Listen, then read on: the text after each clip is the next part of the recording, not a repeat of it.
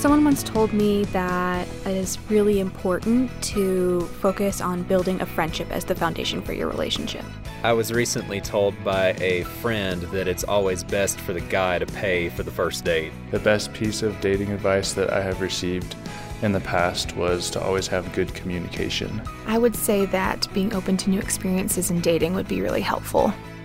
Well, those are a few dating tips that you might have heard at some point in your life, and today we'll hear some great dating advice from our guest on Focus on the Family.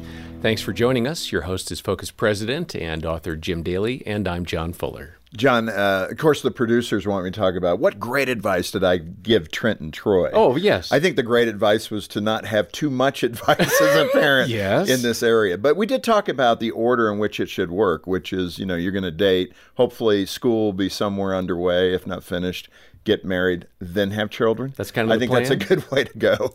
But in terms of the dynamics, I, I always aim for the heart. Mm. You know, for them to have good hearts and to be good toward people. And I think that's not a bad way to go. I guess I'm looking forward to finding it out. It sounds like a good plan. The time will tell. Well, you never know, but it's certainly difficult. I think dating and family formation generally in our culture today is very different hmm. from when you and I were doing it. Absolutely this. different. And, uh, you know, I'm looking forward to talking about it because we do, as parents particularly, it's good to know if you're teen and 20 something, how they're doing in this arena and what should you say and maybe what you shouldn't say when it comes to helping them with dating. You know, in the scripture in Psalm 119 at uh, verse 105, it says, Your word is a lamp to my feet and a light to my path. That can apply to so many things. But one of the critical things, man, there's so many important decisions being made in your 20s that you want to be following the Lord in those mm-hmm. uh, really big decisions, like who you you may marry, and uh, you know what's the way forward, and what's your vocation. And I just think having that foundation spiritually of knowing the Lord and trusting the Lord, following the Lord is so critical. Yeah, and reading the Scripture, that's the Word, the lamp unto our feet. That's uh, also very very crucial.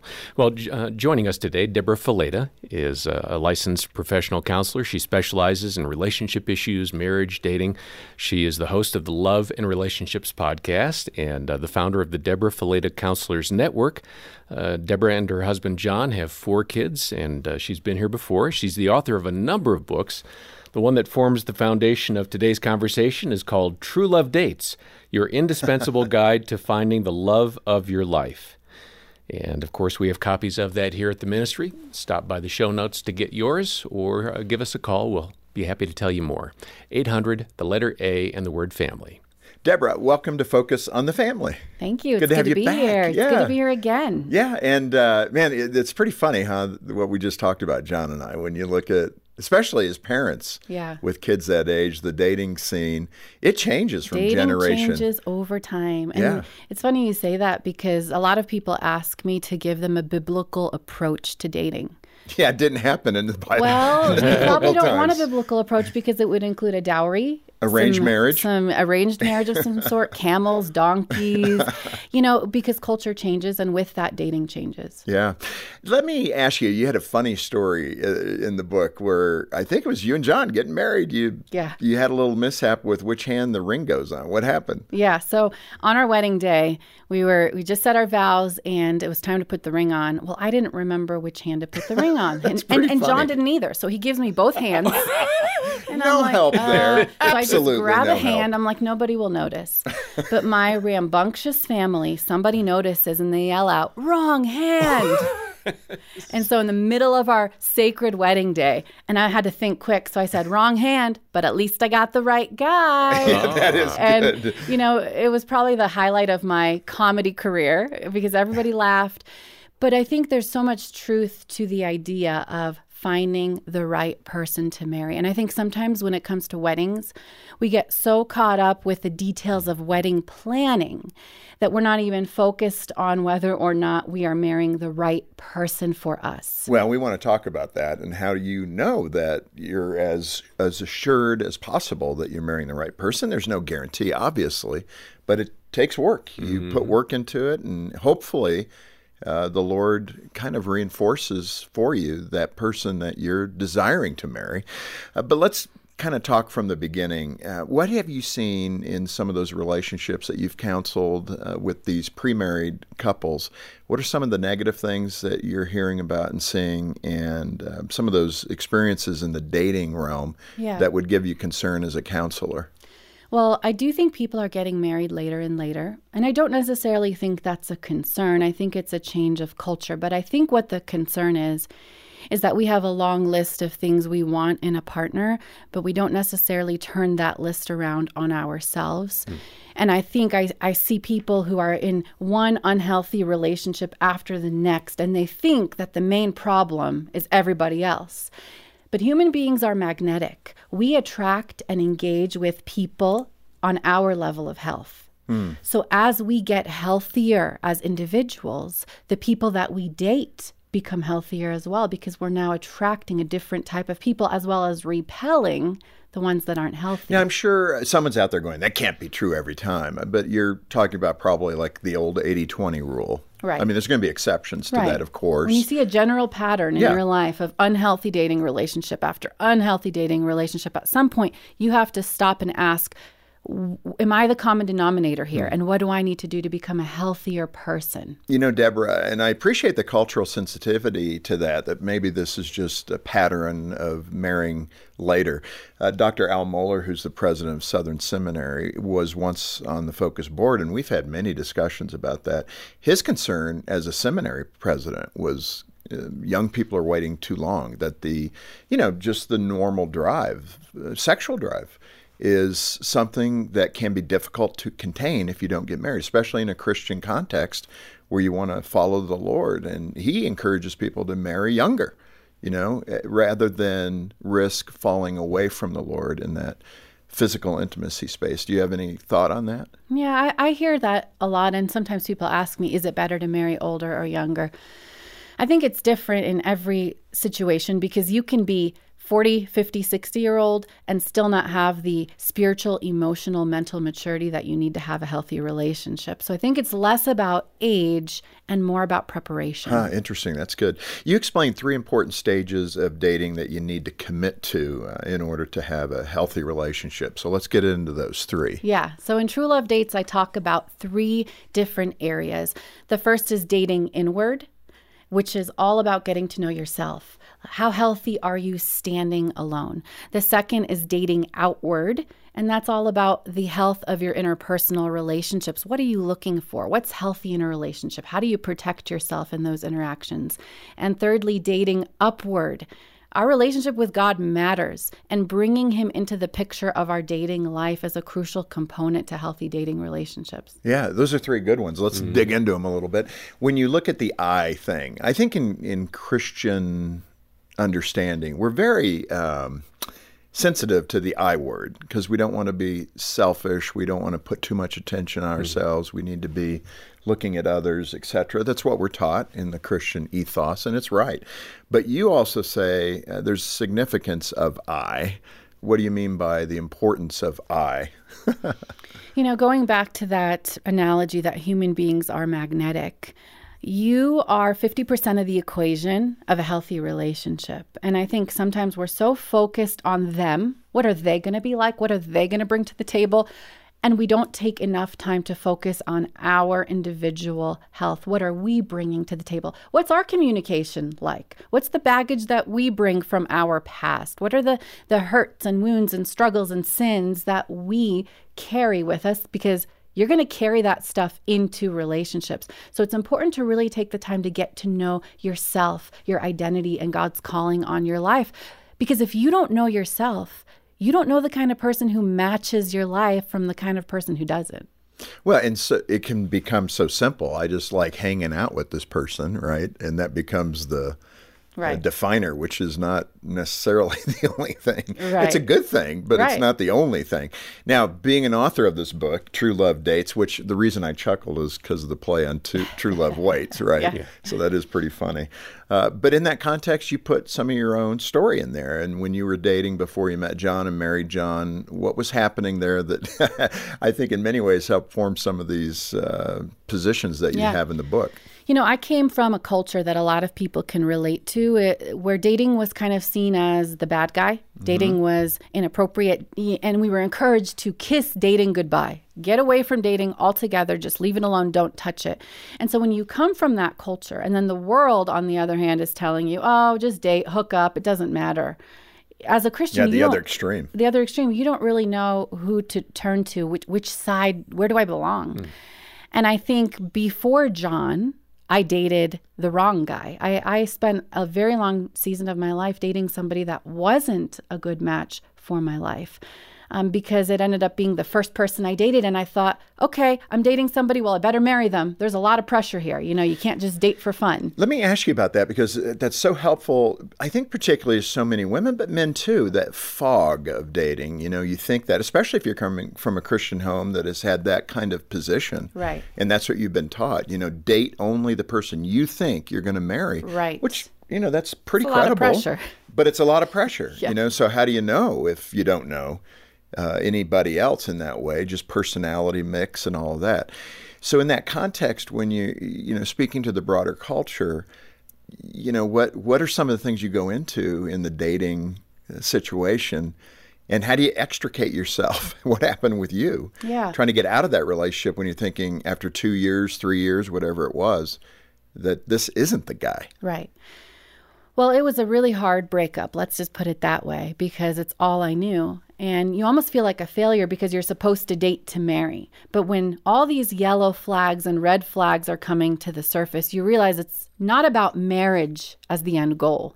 It's about following God's best plan for my life. And I knew I wasn't in that. And so I took a season of stepping back from dating because I realized that I didn't know who fit into my life because I didn't know who I was. Mm-hmm. I needed to get my identity right and what I was looking for so that I could find somebody that matched what God was doing in me and through me. So I took a season of just dating myself. Dating inward, getting to know myself. And I advocate before you jump into the dating world to take a season of dating inward. Get to know yourself first. What does that look like? Well, let me tell you what it doesn't look like. One girl on Twitter said, "Does dating inward mean I take myself to a movie or to a restaurant?" Right. And and it's not about taking yourself out on dates. I think it's more about doing the internal work. The purposes of a man's heart are like deep waters but one who has insight draws them out. That's what scripture says. It takes work to draw out the deep waters inside of us. And for some people, maybe it looks like counseling. For some people, maybe it looks like getting a mentor, um, understanding my likes and dislikes, facing my struggles and my weaknesses, and taking ownership of my communication. And, and all of those things are part of the process of getting to know myself so that I know who fits into my life. Yeah. In True Love Dates, you, you mentioned three questions that I think probably emerged out of this exercise that you yeah. did. What are the three questions that you encourage yeah. dating people to ask of themselves? The first question is Where do I come from? What is my past? And how has my past shaped who I am today? The second question is Who am I today? What is my identity? What do I believe about myself? And what do I believe about myself in Christ? What are the lies that I believe about myself? Who am I today? And then the third question is, where am I going? What does the future have for me? What is God's calling for my life? Because you need to know where you're going to understand whether or not this person is coming along with you. If they're on a completely different direction, a completely different trajectory, the dating relationship might not work out. Right. That identity piece, eh, you know, we talk a lot about it in the Christian community, uh, your identity in Christ. So, how, where did you come to the place in your dating years where you figured that out? And what did it look like when you said, okay, now I know who I am in Christ? And how did that play out in your dating relationship?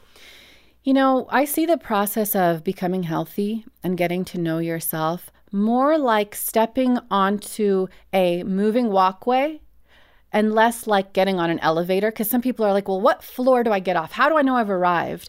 But it's more of the journey that you're on because it's a never ending journey. We're always replacing the lies that we believe with God's truth, this mm-hmm. constant process. And I think it's about finding somebody who is joining you in that process. For me, in that season, it meant facing some of the lies I believed about myself. For example, that my value came from what I did that's not a true statement. It's something mm. that I grew up believing because of the culture that I came from and living out of that, replacing it with the fact that God loves me standing alone because of Jesus. I don't have to earn mm-hmm. this love, this value. And, you know, when you shift your beliefs about yourself, it shifts how you do relationships as well, because now I'm not looking to earn love in relationships. And so, changing your understanding, changing your identity changes everything. Right. Mm. Debra Fileta is our guest today on Focus on the Family, and uh, we're talking about many of the uh, concepts in her book, True Love Dates Your Indispensable Guide to Finding the Love of Your Life. Contact Focus on the Family today to get your copy. Uh, the link is in the show notes, or our number is 800, the letter A, and the word family. Debra, you mentioned a story in your book where uh, a young man wrote to you or texted you and talked about his concern in his relationships because of his family of origin and the things he saw within the relationship between his mother and father. I think it's really critical. This is where, you know, if you're a mom and dad of 20, 30 somethings, you have definitely shown your your adult children what it means to have a healthy or an unhealthy marriage. Right. So speak to his concerns and then how did you address them with mm. him? Yeah. He came to me with some fear because in his past, his relationship with his mom and dad, they didn't seem like they really loved each other. You know, mm. it, it was like they were in the relationship and they didn't believe in divorce, but they were divorced emotionally. Wow. And so, in his mind, that's what happens in relationships. At some point, you just kind of drift apart and you deal with it. And imagine going into a dating relationship with the expectation that this is only get going to mm. get worse from wow. here. That that mm. impacts how you date. Maybe you come from a past where your parents were divorced.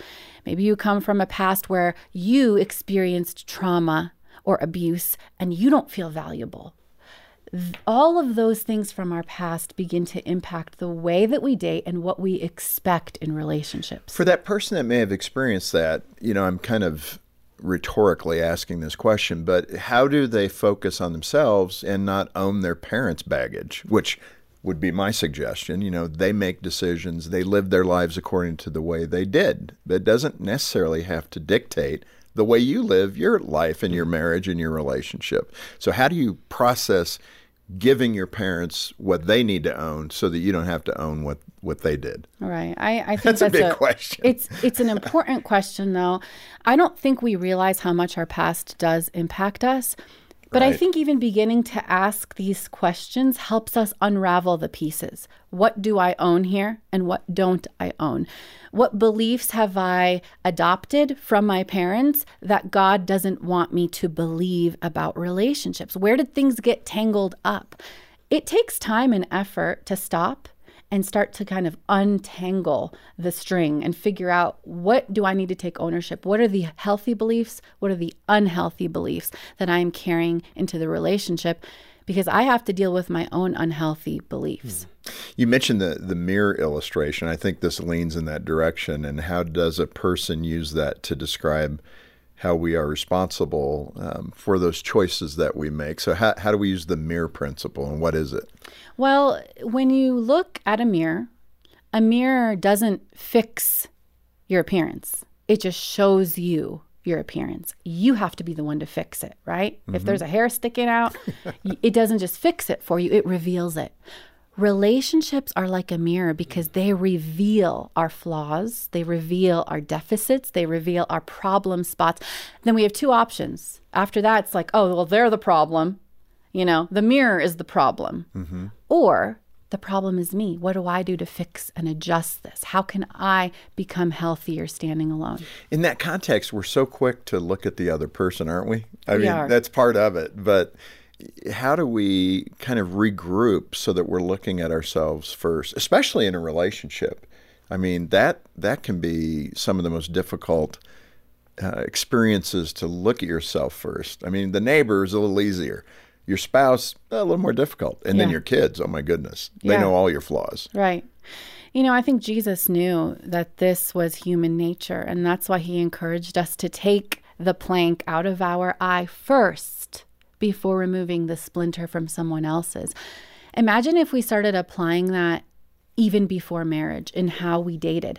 Okay, what am I bringing to the table? What do I need to work on? How am I contributing to this cycle of unhealthy relationships? Mm. What does that look like for me to remove the plank and do the work of getting healthy and whole? That may be the hardest thing of all. You uh, refer to a scene from a movie. I always love when you know art reflects biblical truth, which is often Yeah. if we stop and think about it. But this movie was Runaway Bride. I don't think I saw this movie. Well, it's a chick flick. You probably didn't. well. I try to sit down once in a while and watch one with Jean. But explain uh, what took place in that movie that grabbed you, Yeah. that, that proved a point. Well, it's about a woman who goes from one relationship to the next, to the next, to the next. And at some point in the movie, she realizes that all of her likes and interests are based on the person that she's with. And I think sometimes hmm. we define ourselves by the relationship that we're in instead of defining ourselves by who God says we are first and foremost. And mm-hmm. that's an important thing to get right because it affects how and who you date. Yeah. One of the things you recommend is to journal. I've always I did that pretty easily for my boys. I completed a, you know, a full journal for both of them when I would travel, especially internationally. I'd pull out their leather journal. It's really nice and, you know, 400 pages of journaling that I did about You could write a book. family background. and it, it was a good thing to do and to do it for both of them, to individual. But I've never really journaled for myself, mm-hmm, interestingly mm-hmm. enough. And you mentioned in the book uh, kind of the importance of that practice. How does journaling help us better understand who we are? And maybe how do you encourage those that don't? Seem to have the time to mm-hmm. journal. That's going to be the excuse. I'm so busy, Debra. How can you expect me to journal? Yeah. Well, if you are on a journey of dating inward, I think you have to be intentional. Nothing of value comes by accident. You're not going to date well by accident. Just because you're a Christian doesn't mean you are going to do relationships well unless you're intentional about it.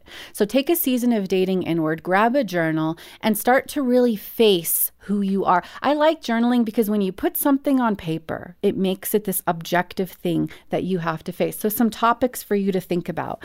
What are your interactions and reactions? How do you interact with people around you? And, and what does that reveal about you? Who do I spend time with? And what are my what, what does the conflict in my relationships look like? How do I resolve it? What are your behaviors? Do you have any habits or hangups, struggles or addictions in your life that you're dealing with? What does that look like and what might be the roots of some of those things? What about your feelings? What's your overall mood throughout the week?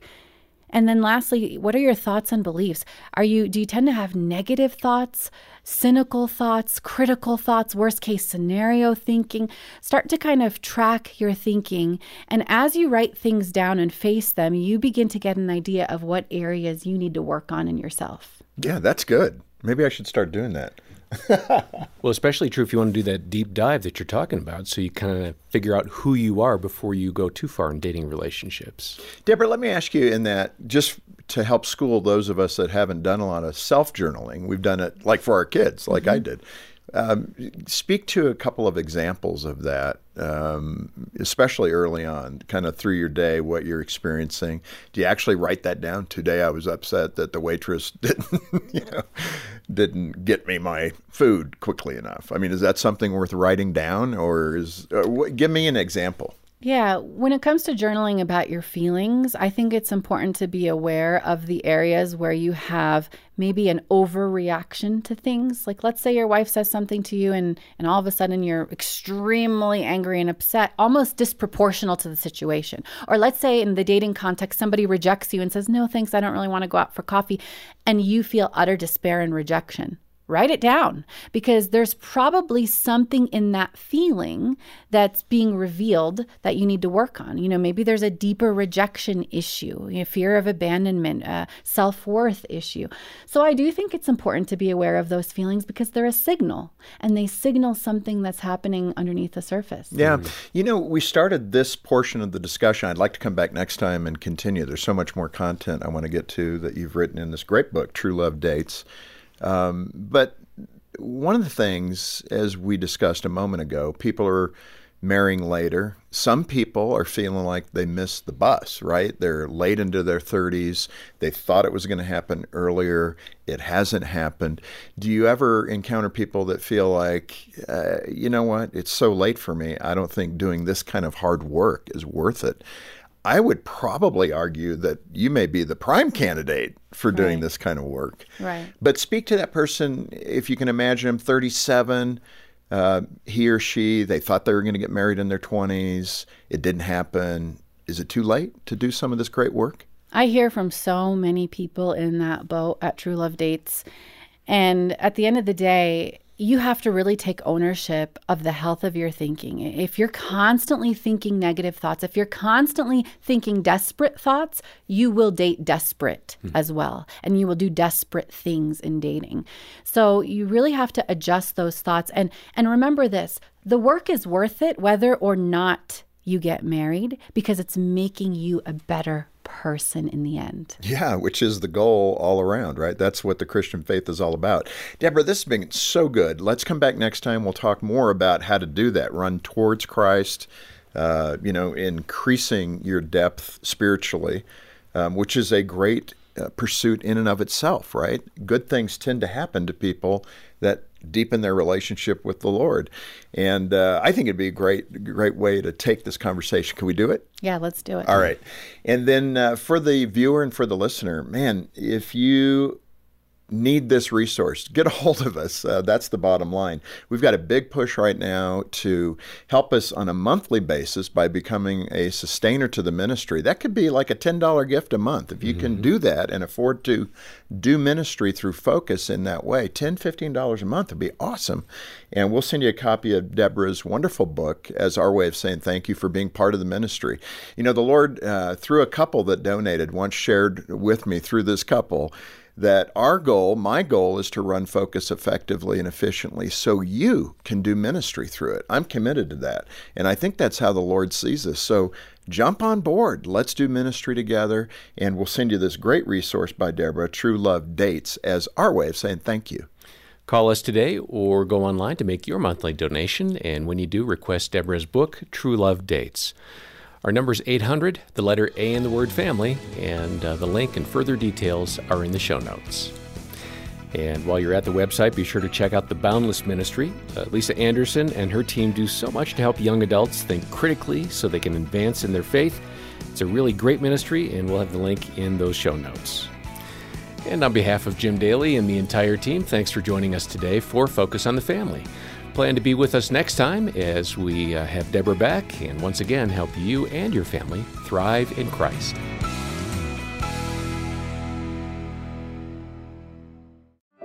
Is your marriage holding on by a thread? For deep hurt, you need deep healing that only comes from the Lord, and you'll find it at a Focus on the Family Hope Restored Intensive in Michigan.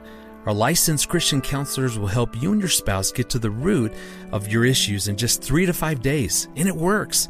80% of the couples are still married two years after attending. Learn more at hoperestored.com and talk with a trusted advisor. That's hoperestored.com.